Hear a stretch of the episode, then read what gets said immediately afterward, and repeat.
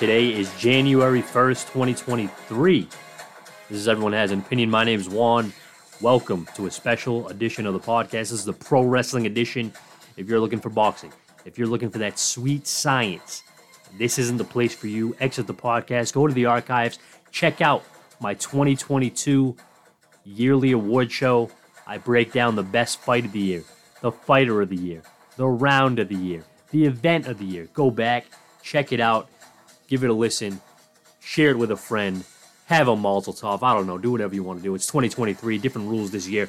But this episode is for the pro wrestling fan. We're going to break down what was a fantastic year in pro wrestling. 2022, there was highs, there was lows. And like D-Generation X says, we are going to break it down. But before we can get into the year that was 2022, I want to talk about something in the future. Teaser, if you will, for the professional wrestling fans out there. You enjoy me talking about wrestling? Well, get used to it because in 2023, we will launch a brand new podcast separate from Everyone Has an Opinion. Everyone Has an Opinion is going to stick to its bread and butter boxing. So, boxing fans out there who are sick of me talking about this stuff, don't worry. You won't have to see it pull up on your on your feed anymore. You will have to go to a separate location, a podcast to be named later. Me and a co-host friend of mine, Kevin, who is an attitude era extraordinaire. He's a historian when it comes to that time period. Him and I are going to break down some things from the past, some things from the present, some all-time stuff. We're going to have a lot of fun. I can't wait to introduce you guys to that podcast. So be on the lookout for that one coming this year. But now, on to 2022's yearly awards. I have to say, 2022 was a banner year for the sport of professional wrestling. Besides what actually took place in the ring, there were some of the most talked about things in the history of wrestling that took place in 2022. These are things that are going to be talked about for years to come. I have to break down the top story of the year, but let me just go through the runner ups because there was so many things that happened this year that were just mind blowing. Let me start with with light with a few light things, and we'll work our way up. Number one, oh, actually, scrap number one. This is no order. This is just a list of some of the crazy things that happened this year, and then I'll, at the end, I will reveal the top story, in my opinion. AEW moves to TBS. Not a huge deal, but they were originally on TNT. They moved over to the partner program TBS. Um, this way, they won't be they won't have to change their schedule for NBA playoffs and things like that. Overall, I think it's been a positive move. I haven't noticed anything negative that came with the TBS deal. Another thing that happened this year in wrestling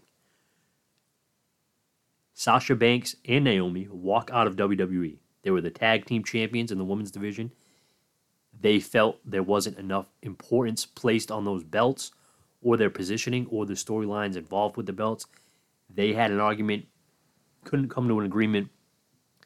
Supposedly put the belts on John Laurinaitis, who was president of talent relations at that time, put it on his desk, walked out, never came back. To this day, still haven't come back.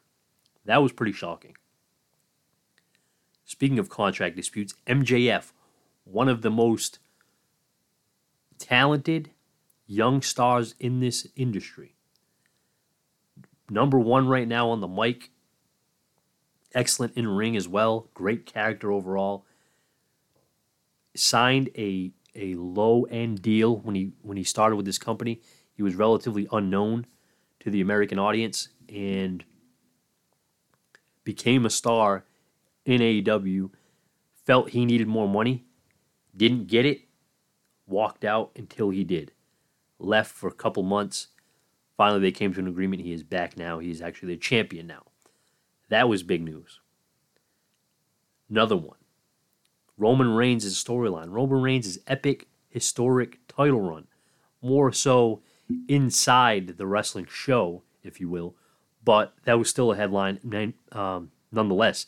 To me, this is a run that's going to be talked about for a very, very long time. It is historic. I don't think people fully appreciate it yet until he's done. Kind of like Cena. A lot of people didn't appreciate Cena at his peak. Later, he got like a split crowd, and now it's all love, it's all respect. Everybody loves John Cena. I think a similar thing is going to happen with Roman Reigns years from now. But right now, he is on a hell of a run. Another headline type story. AEW president and owner Tony Khan purchases Ring of Honor. Ring of Honor was around since I believe 2001. Excellent, excellent independent program. Never with a high budget, but they created a lot of stars. Samoa Joe, CM Punk, Bryan Danielson, Seth Rollins, all these guys started. AJ Styles had some time there. All these guys spent significant time honing their craft, creating great storylines, creating great matches in Ring of Honor. They sold, they sold to the AEW owner. Since then, he's been putting on pay per view events. Supposedly, they're going to get a weekly show. We'll see how that goes. Another story that was kind of swept under the rug, but it was a huge deal. Forbidden Door, AEW and New Japan Pro Wrestling combined for a pay per view called Forbidden Door. That was unprecedented. Top American, or it's obviously second to WWE, a top American wrestling promotion and the number one Japan promotion combined for an event, wrestling each other in matches. Excellent pay per view. That was a big deal. In other years, that could have been a main story. Not 2022. This is a loaded year. Up next, Stone Cold Steve Austin returns to the ring for the first time since 2003. Wrestles a match. Main events WrestleMania night one. Wow. Any other year. This is by far the most talked about thing. Not in 2022. This is insane. Also, Cody Rhodes guy who founded or helped found, and probably the one most responsible for the company AEW. Supposedly was having contract disputes, ends up leaving AEW. Not only does he leave AEW, he debuts at WrestleMania, or re debuts, because he, he was originally from WWE. He returns to WWE at WrestleMania with the exact same character he's been that he made himself since WWE released him. Same look, same outfit, same attire, same moves, same entrance, same music. Very, very rare air that Cody Rhodes did. That was on the Vince McMahon era, by the way. 100% home run. Um, he eventually gets injured. He should be back soon. But the time that he was there was amazing all those things were not story of the year to me. Number one thing Vince McMahon retires, steps down from his position amidst the controversy, allegations against him. You can Google it. Incredible. This guy has been running wrestling since before I was born. I am in my 30s. This dude has been the head honcho forever. Not anymore. Steps down. Triple H takes over his son in law, takes over the creative. Um, his daughter and Nick Khan combined to be the CEO of WWE. But wow, Vince McMahon no longer in charge. He does still own majority of the company, but he's not operating the day to day. He's not operating the creative that we see on television. That's that's insane. That's mind blowing to me. A little bit sad, but I was a little bit happy at the same time because Vince kind of lost his touch a little bit. He still had moments, like I said, the Cody Rhodes stuff, the way he handled that. WrestleMania in general was fantastic this year. He had some shining moments, but he, he was definitely losing a little bit of speed on that fastball. He definitely needed to switch it up. I think Triple H is the guy for the job. So far, he's done a remarkable job taking over. The, the combination of him taking over and Vince retiring, to me, has to be story of the year. Sorry, Stone Cold. Sorry, CM Punk. I didn't even mention that. CM Punk has a press conference.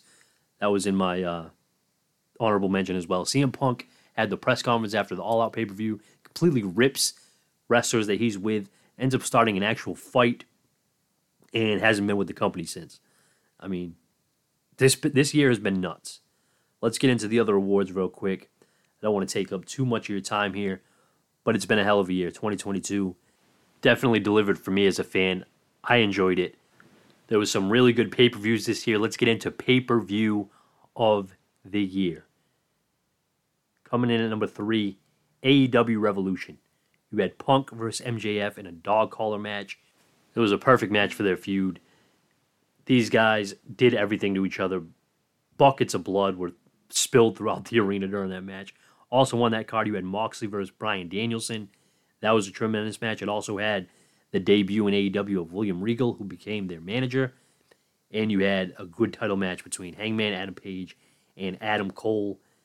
That was awesome. There was also um, a ladder match in that pay per view. Like there was a lot of stuff going on. That's definitely a top three pay per view. Eddie Kingston got his big moment in the first match of the night. How could I forget that?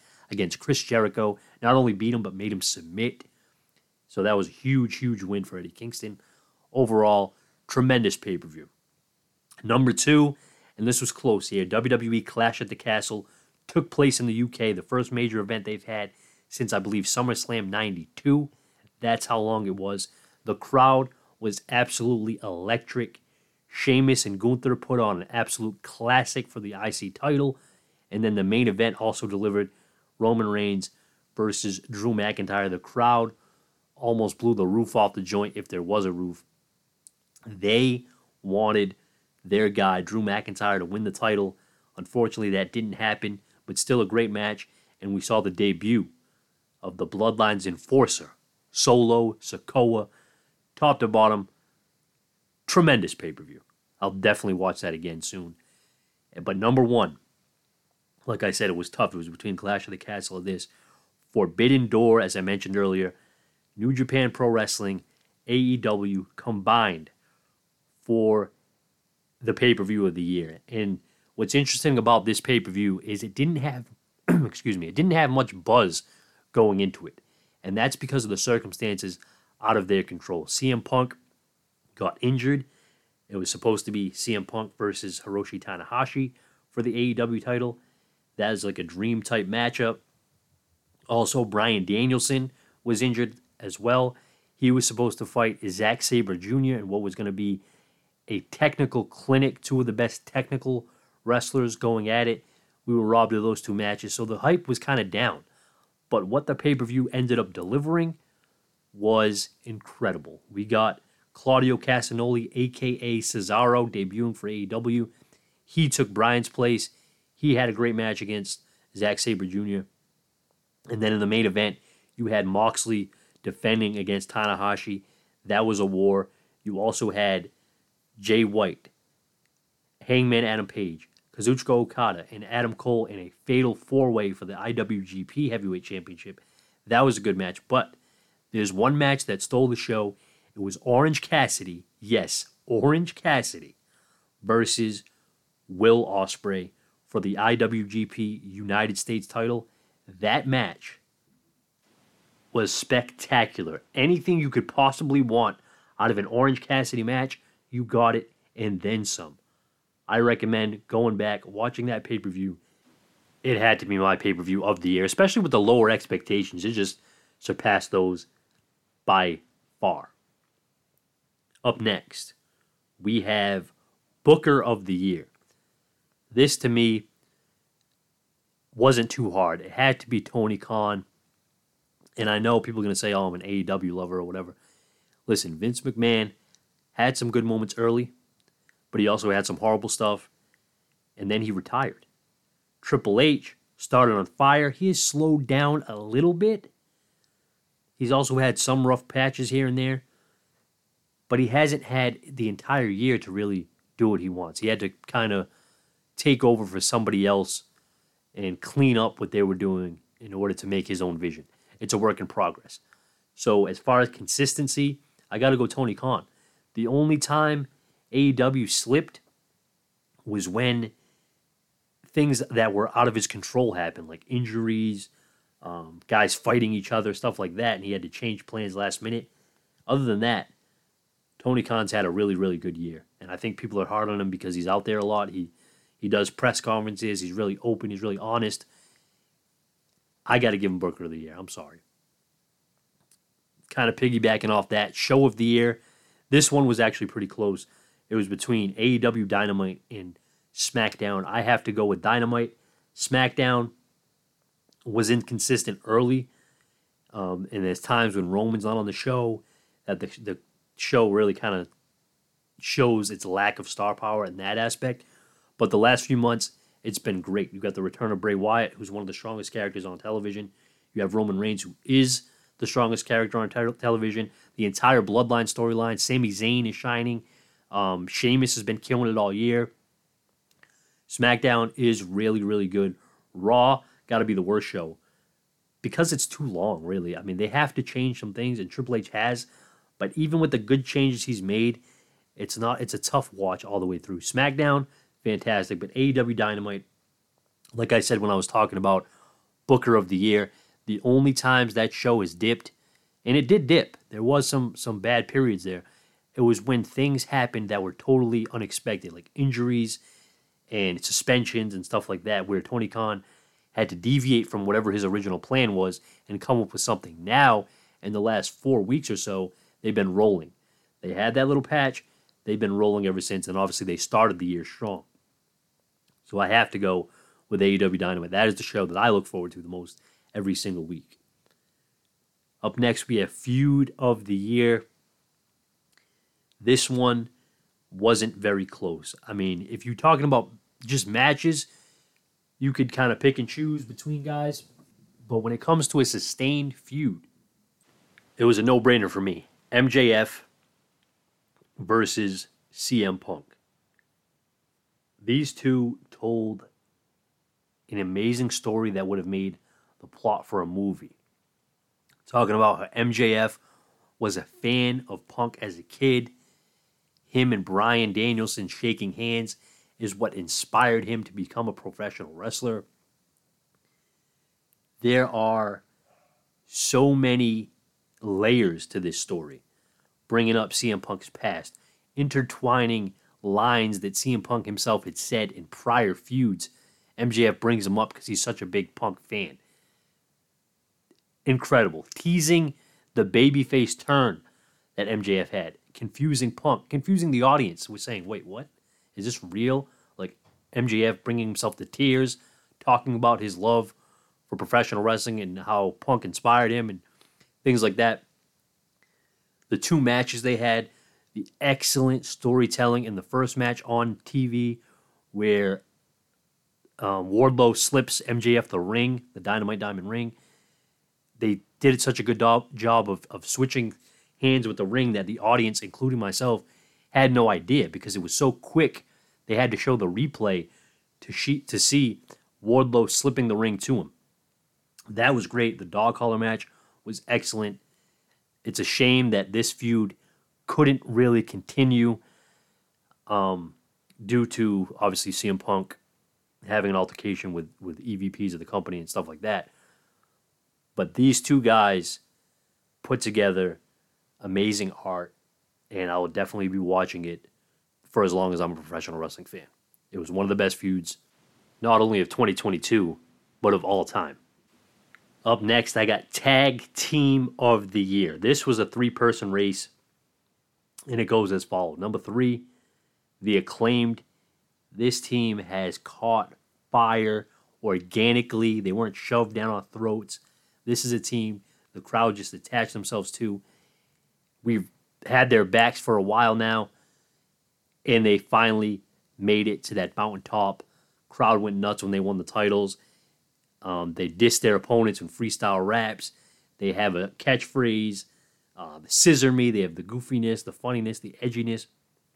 This is a team that is going to be talked about for a while if they continue on this run. They are red hot, and I hope that they bring their momentum into 2023.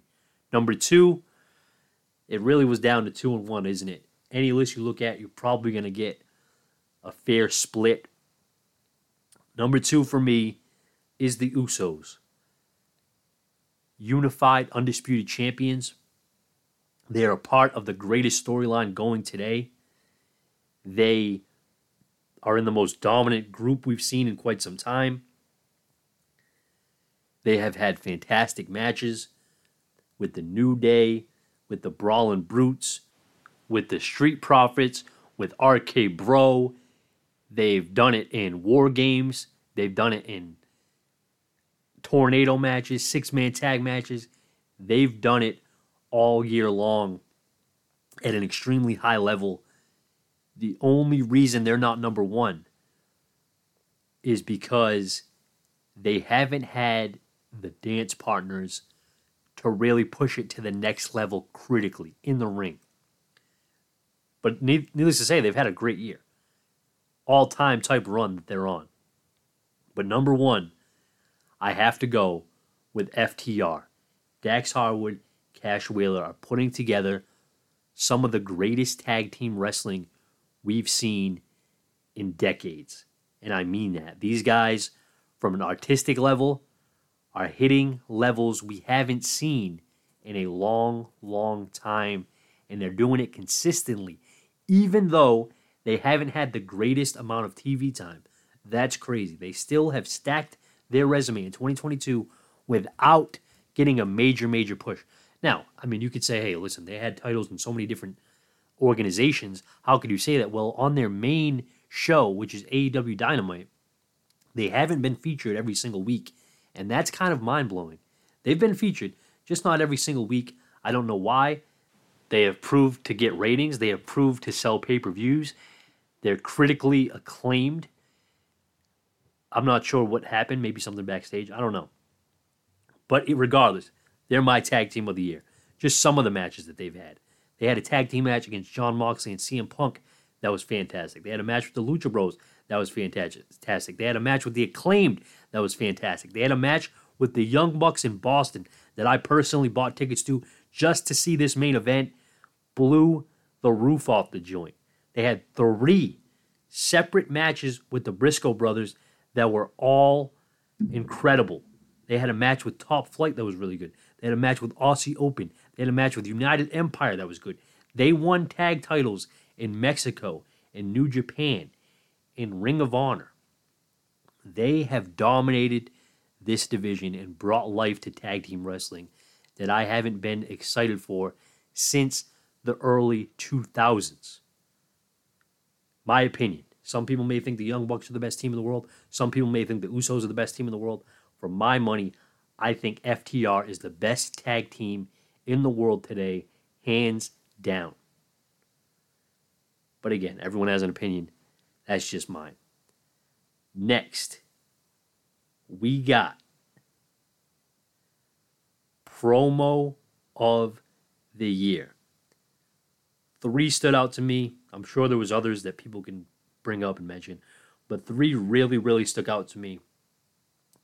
Number three, it was hilarious and serious at the same time. Epic group effort here by the Bloodline. Roman Reigns is kind of upset at the Usos, Jey Uso in particular. And Jey's kind of upset back and, and kind of being defiant. And Sami Zayn chimes in and says a line that not only popped me, made me laugh, and went viral. Even the guys in the ring broke character and laughed because it was just so out of left field and so funny. I'm going to play part of it for you. The seriousness, the intensity, and then the comedy all rolled into one. It's incredible. I don't like your hair. I don't like your face. I don't like that shirt you wear. Hey, hey! I don't like him being around my family every single week. My dog this, my dog that. Hey, how you think you part of the bloodline and you ain't blood? Hey, hey, hey, news flash for you, Sami. You never will be, Oos. You don't belong here. Oh, nobody in this group like you. I'm just the realest one to say it out loud. You some fake ass oos. know the difference between you and me is?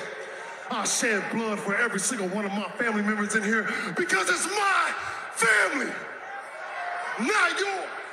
Oh, will you do it?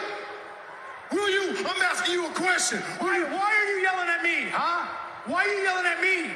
I'm trying to make peace. The tribal chief said he wants peace. Man, I don't give a damn what the tribal chief said.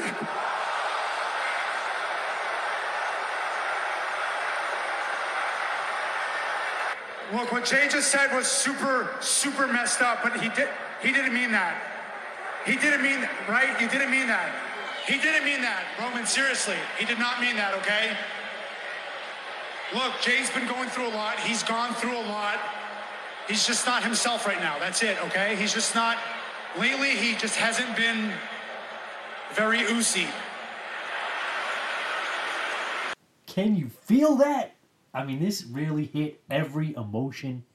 It was great. It was it was intense. Like I said, Jey Uso going off, expressing his dislike for Sami, and then Sami saying the tribal chief wants peace. Jey Uso defiantly saying, "I don't give a damn what the tribal chief thinks or says," and then Sami saying, "You know, he didn't mean that, man. He just wasn't feeling oozy." the comedic timing was perfect. When I say everyone in that ring is smirking and laughing and trying to hold it back, everyone in that ring, including Roman, cannot even hide their smile. They all started laughing. That just shows the impact Sami's had on this group inside the ring, and I'm sure backstage. This dude's been killing it. But that promo has to be top three of the year. The more I think about it, it might be it might be number two or one even. It was awesome. Number two for me though has to be CM Punk at All Out. Well, after All Out at the press conference, he gave his true feelings on things. He went off. He called people out. He kept going with it. He doubled down. I don't want to play a part of it because there's really so much to pick at, so much to hear. If you've seen it, you know what I'm talking about. If you haven't seen it, go and check it out on YouTube. It's the AEW All Out Media Scrum after the pay per view. CM Punk just goes on a tirade, which led to a fight, which led to suspensions, which led to him possibly not returning to professional wrestling at all. So definitely check that out. That has to be in the top three. But number one had to be MJF going off on Tony Khan and professional wrestling fans in general. CM Punk had a pipe bomb in WWE. This is MJF's version in AEW. do, don't ask him to reach into his pockets and pay the man who's been busting his ass for him since day one. No, no, no, no, no, no. Make sure he hoards all that money. Make sure he hoards all that money so he can give it to all the new ex-WWE guys he keeps bringing in. That can't lace my goddamn boots.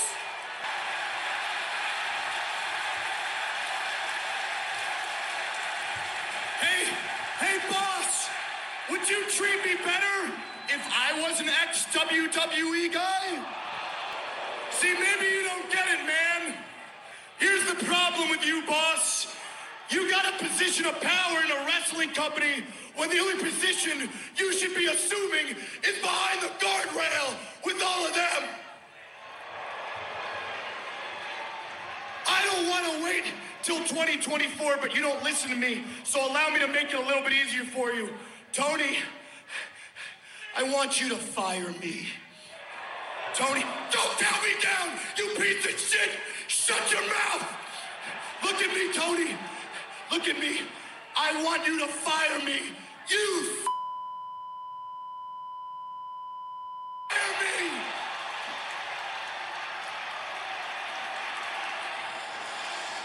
the passion, the honesty, the breaking of the fourth wall.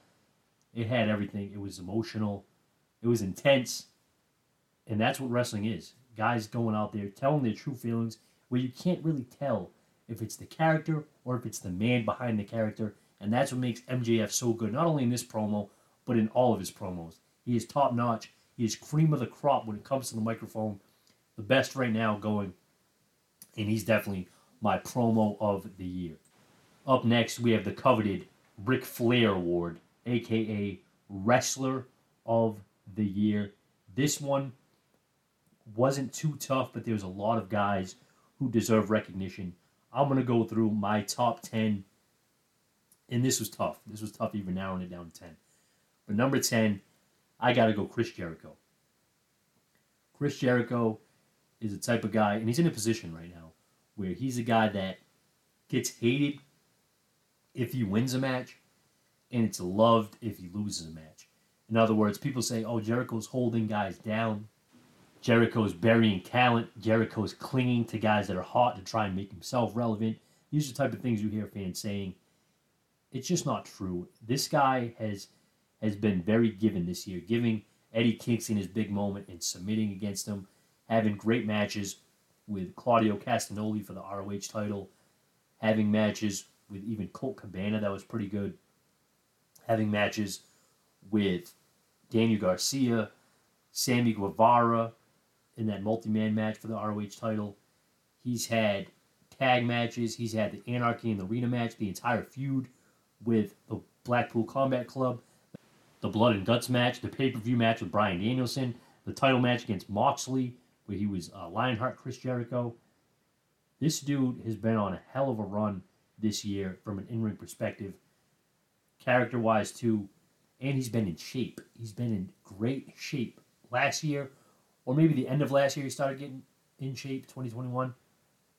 But early days of AEW, you could tell Jericho was partying. he had no six pack whatsoever. He had a belly. He looked old. And granted, he is old, but he looked his age at times. In 2022, slimmed down, felt completely inspired had great matches. The match with uh, Action Andretti, how could I forget that one? The upset of the year. Fantastic stuff from Jericho all year. Uh, the six man tag at Forbidden Door was very underrated. This dude's been involved in a lot of good matches this year. He's got to be top 10. Number nine, Sheamus. Another guy who just had banger, in his own words actually, banger after banger after banger after banger. He's had fantastic television matches and pay per view matches all year. He's a guy I always respected. I didn't like him as a single. I loved him in the tag team with the bar, but this year, 2022, he went off. He had so many good matches, none better than the match with Gunther at Clash of the Castle that I mentioned earlier. He's had matches with the Bloodline at War Games. He had a six man tag at Extreme Rules that was fantastic. This dude brings it every single night. Definitely top 10 this year. Number 8, Gunther. Gunther has had a dominant Intercontinental title run. Matches against Ricochet, um, Rey Mysterio. I think he had a match with Riddle. The match at Clash of the Castle with Sheamus. So many good matches for Gunther. Dominating run. Hasn't been beaten, I don't think, this whole year. If he has, I can't remember it. But he's been dominating. Number 7, Kazuchika Okada, the ace in my opinion. I know Tanahashi's the ace, but the man in New Japan, the Hulk Hogan of New Japan, if you will. This guy has been on top for about 10 years now. I don't see any signs of slowing up. He had fantastic matches with Will Ospreay this year, Jay White. Um, he will have a match in a couple days at their version of WrestleMania, which is Wrestle Kingdom for New Japan. This dude is the cream of the crop, one of the best ever, and having another solid year this year. Number six, Will Ospreay, also of New Japan Pro Wrestling. He's had a fantastic year, kind of taking that next step. He was always a, a cruiserweight in Japan. They call it the junior heavyweight. This year has really elevated as a heavyweight contender. The matches with Okada, fantastic. The match with Orange Cassidy at Forbidden Door, fantastic. Match with Dax Harwood. He's had a few AEW matches. They've all been good. Trios matches with Aussie Open. Will Ospreay, one of the best in-ring talents in the world. Definitely had a great year in 2022. Number five, Seth freaking Rollins. This dude is doing something I haven't seen anyone do, and that is get over so much with losses. This dude has lost a lot of big matches this year. Three to Cody Rhodes. He lost to Roman Reigns early in the year, um, the Royal Rumble. Actually, no, he won that match, but he didn't win the title. Excuse me. Lost against Riddle in their big Extreme Rules main event match. Lost to Lashley at one point. Lost his title to Austin Theory in the triple threat match at Survivor Series. He's lost a lot of big matches. It doesn't matter. He is still so over. The crowd goes nuts during the match, goes nuts during his entrance. He has fantastic match every single time. Every time out, he's a four star. You start basically at four stars with Seth Rollins This dude brings it. Not only in the ring, but on the mic, also in his attire. It's like a five tool player, this guy. Also, what about the way he carried the build to WrestleMania without even having an, an opponent? It was a mystery opponent, which ended up being Cody Rhodes. But the way he carried Raw, him and Kevin Owens, carried Raw every single week without someone there to oppose them, without someone to cut promos on the opposite of them. They truly showed their talent. That's something I won't forget. That was early in the year, but it stuck with me throughout. Seth Rollins, an amazing talent. I think 2023 is going to be one of those years where he starts to win these big matches. But as far as fanfare and talent, this dude is definitely in my top five. Number four, I'm going with Dax Harwood, one half of my tag team of the year. Not only was this guy putting together some of the best tag team matches ever, he was also having a little sneaky singles run. It didn't have huge um, storyline implications or anything like that. They were kind of random. So he didn't have the impact like some of the other guys had. But simply from an artist perspective, he put on some damn masterpieces throughout the year. And again, not just the tag stuff. He had matches against Bryan Danielson one on one. He had a match against his own tag team partner, Cash Wheeler, in the Owen Hart Cup. That was fantastic. The match with Adam Cole was really good. The match with Jay Lethal was really good. Match with Rocky Romero was solid. Match with Will Ospreay was incredible. Match with CM Punk was incredible. Match with Claudio Castagnoli was awesome. These are all four, four and a half star level matches. He went out there and gave us his best every single match, and I love him for that. He is my number four on this year. Number three, Bianca Belair. Bianca Belair single handedly carried the women's division this year. Dominant championship run. Excellent baby face. Everyone loves her. Great move set. Great feuds. Had matches with Becky Lynch that was that were incredible. Um, her feud with Bayley's crew. I'm, I'm drawing a blank on their name. Bayley, Io Shirai, Dakota Kai. She really kept interest in these feuds. Even when you thought, okay, this is kind of getting dragged out a little bit, Bianca would give it life, cutting a good promo, having a good match. Uh, the match at War Games was fantastic as well. She can do it all promo, look, wrestle, star power.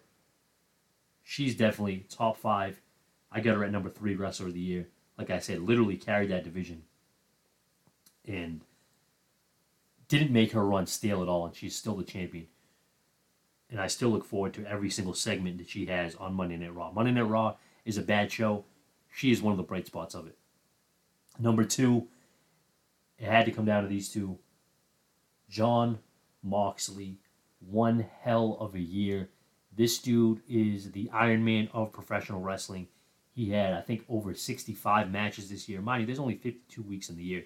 This guy was everywhere. Independent scene, Japan, AEW, Rampage, Dynamite, pay per view after pay per view. It was to the point where if there was a local wrestling show in your town, there was a chance Jon Moxley was in there wrestling. That's the passion this guy has. He was everywhere this year. Not only was he everywhere, he was everywhere when he was needed. CM Punk gets hurt. Okay, Moxley, you're interim champion. CM Punk gets into a fight, gets suspended. Oh, you're going to go on vacation, Moxley? Cancel your vacation. Show back up. You're going to be the champion.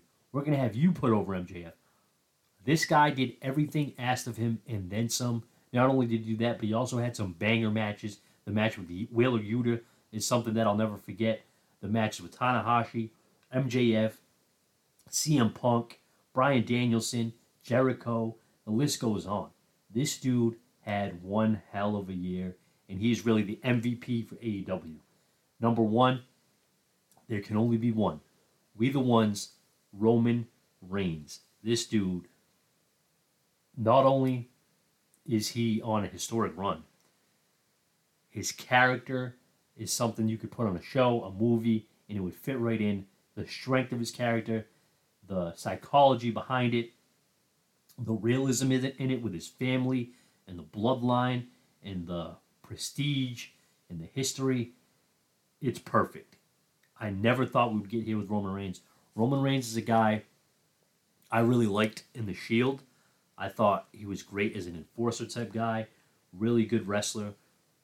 Then when they kind of started shoving him down our throat, making him the top baby face when people didn't really want to cheer him, making him literally Superman, going through like outlandish stuff and still winning and beating all of our favorites.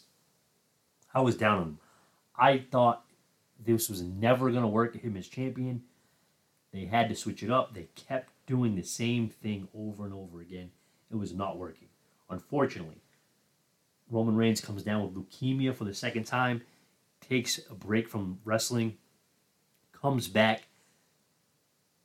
completely rejuvenated, but still, they were trying to do some of the same things. But he definitely had sympathy from the cancer stuff. People weren't really booing him hard. They were still getting boos, but they weren't booing him too bad as a babyface. Then he takes time off again during COVID, comes back with a brand new character, and ever since he stepped foot on television with Paul Heyman, it has been a complete 180.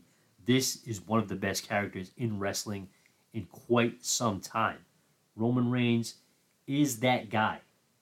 Finally, he is everything WWE wanted him to be, and it seems like he's doing it his own way. He's so comfortable on the mic, he's so comfortable in the ring.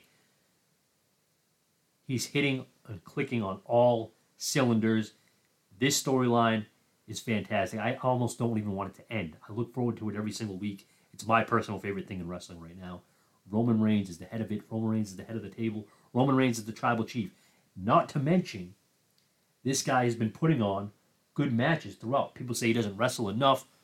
Uh, that's not quite fully true. He doesn't wrestle a lot on television. He does wrestle. If you go to live events, you're going to see Roman Reigns in a match. So there's that. You are going to see Roman Reigns at these house shows performing. It's not like he's lazy. It's not like he's not showing up. He is. In fact, to me, it actually makes his character stronger that he doesn't wrestle all the time on television. Hulk Hogan wasn't wrestling all the time on television. Big stars don't have to necessarily wrestle all the time on television. Some of them do, and it works for them. Some of them don't, and it adds to it. I think this is a case where it adds to the specialness of Roman Reigns' run. He don't wrestle all the time on free TV. When he does, it's a big moment. Just like uh, last week when he wrestled with John Cena, uh, he wrestled with Sami Zayn against John Cena and Kevin Owens. That was it felt like a big moment. That's what Roman Reigns does. He raises the rent. When he shows up, it's a big deal. He's not there every week. He's an attraction. You got to pay to see him. He's like Andre the Giant. You don't see him wrestling every week. So Roman Reigns, he's had matches with Drew McIntyre, Finn Balor, Logan Paul even had a fantastic match. Brock Lesnar. This dude is putting on great matches and he has the character down 100%. He's failing himself, and I'm failing the tribal chief in this run. Great run. He's my wrestler of the year. We'll see how long it lasts. It's going on, I believe, something crazy like 855 days, I believe is the number. Something like that. Hasn't been pinned in three years. This is dominance that we haven't seen in a long time. I love it.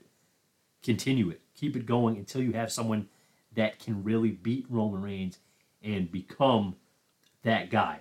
Right now, I don't see anyone for it. Last but not least, we are going for matches of the year. This was ridiculously hard. I knew 2022 was a good year, but going through these matches of the year and trying to narrow it down, it was really hard. And that just makes me believe that 2022 was a fantastic year because honestly, I could have went through 50 great matches this year. 50, and that's not any hyperbole. I narrowed it down to 15. I'm going to try and run through them quickly. 15. Hangman Adam Page versus Bryan Danielson 2. This was the first match on TBS, the new era that kicked off the new year in 2022, early in the year. Hangman and Bryan for the title. Excellent match. Watch that if you haven't. 14. Roman Reigns versus Seth Rollins at Royal Rumble. Seth Rollins comes out with the Shield gear, the Shield music. Excellent match. Kind of shitty the way they ended it, but overall, definitely a top 15 match of the year. 13, and I feel bad putting it this low because it, it's a great, great match. It's a classic. Sheamus versus Gunther at Clash at the Castle for the IC title. Amazing. 12. This is a match unlike anything else on this list. Anarchy in the Arena, Jericho Appreciation Society against Santana, Ortiz, Eddie Kingston, Jon Moxley, and Bryan Danielson. This was a war. Five on five. Anarchy in the arena. In the arena. Trust me, it was anarchy all over the arena. Anything goes.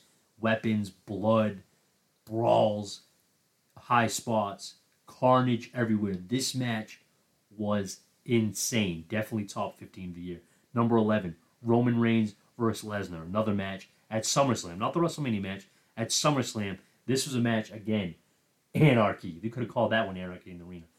That was fantastic. Number 10. We're in the top 10 now. Will Ospreay versus Orange Cassidy at Forbidden Door for the IWGP US title match. Brilliant, brilliant stuff from these two guys. Go back and watch that if you haven't seen it.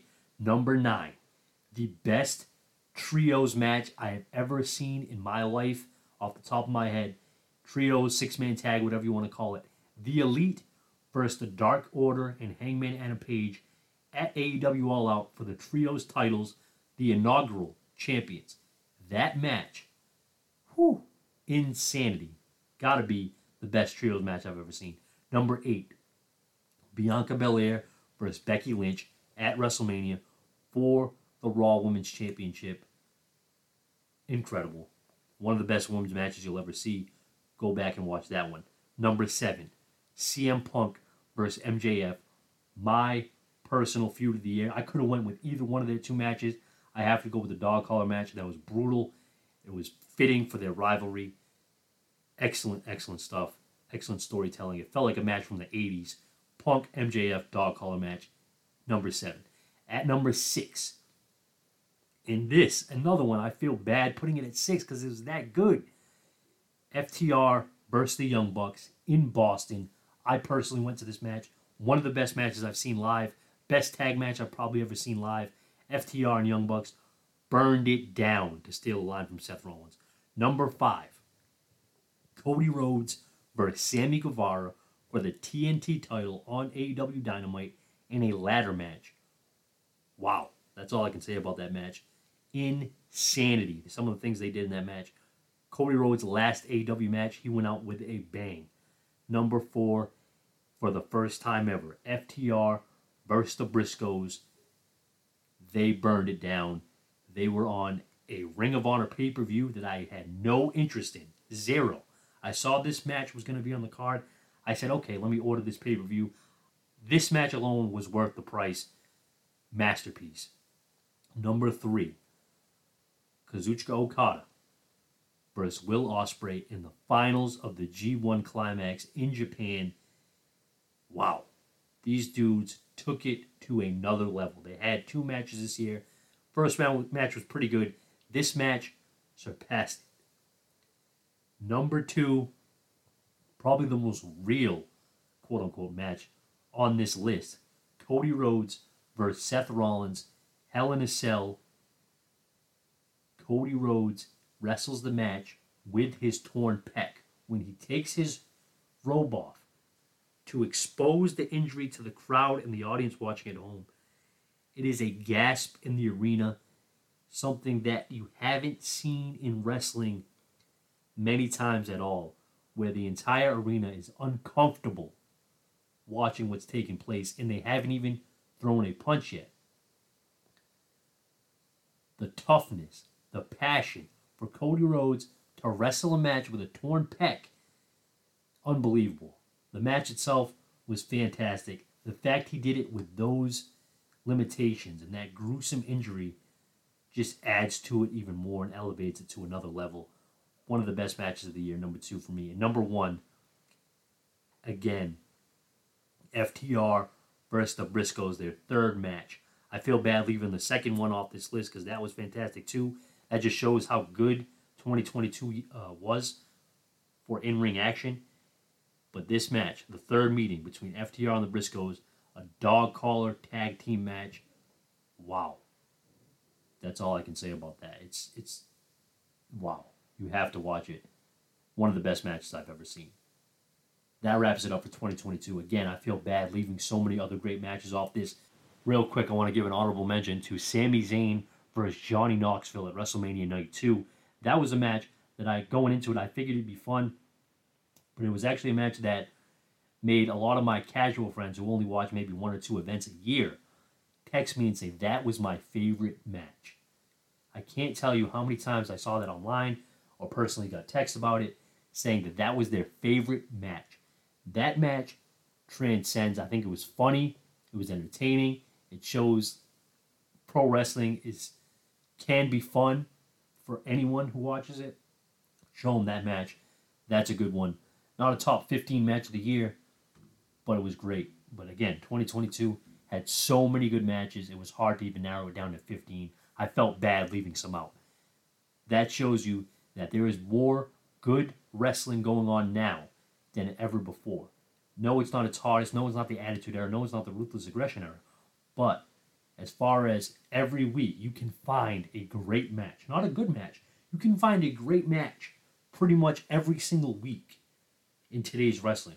Whether it's in Japan, US, it's an independent scene, it's um, a hardcore match, it's on television, it's not, it's on a YouTube show. There's wrestling everywhere now, and there's so many good in ring workers. We are truly blessed. Wrestling's in great hands right now. I'm looking forward to 2023. AEW's on fire. WWE starting to catch fire. Japan is about to have their biggest event of the year in January. I believe it's the fourth, where Sasha Banks is, is debuting, and you have Kenny Omega returning to fight Will Ospreay, and Kazuchika Okada is fighting Jay White. It's a stacked card. Can't wait to see what happens. We're in a great time right now because the Royal Rumble's around the corner as well, and we're going to kick off WrestleMania season. What a time to be a pro wrestling fan. And if you are a fan, like I mentioned earlier, stay tuned because I will have a new podcast with my co host, Kevin Resendiz. We will deliver the best wrestling podcast of 2023. You heard it here first. I'm out. Tell a friend to tell a friend. Subscribe, like it, all that stuff. Give me that five star review because, like Booker T says, it's all about the five. Can you dig it, dig it, sucker?